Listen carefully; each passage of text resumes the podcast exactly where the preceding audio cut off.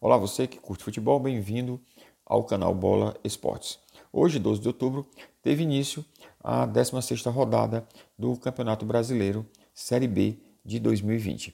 Duas das mais tradicionais equipes do futebol brasileiro se enfrentaram nos aflitos em Recife, Náutico e Ponte Preta, ambas que vieram de derrotas da última rodada. O Náutico perdeu para o América Mineiro e a Ponte Preta que perdeu para o Cuiabá. Foi um jogo bastante intenso, bastante disputado.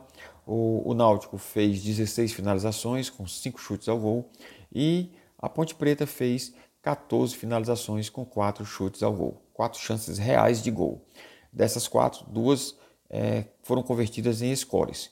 O primeiro pelo meio atacante João Paulo aos 52 minutos e o segundo pelo volante é, da UAN aos 68 minutos.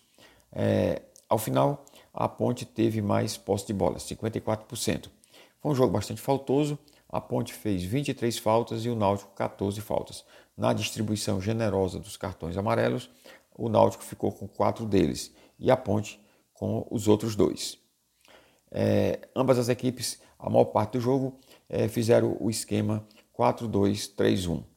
É, na tabela, é, ao final do jogo, a Ponte ficou em segundo lugar e o Náutico ficou na 15ª posição, pelo menos até o final da rodada.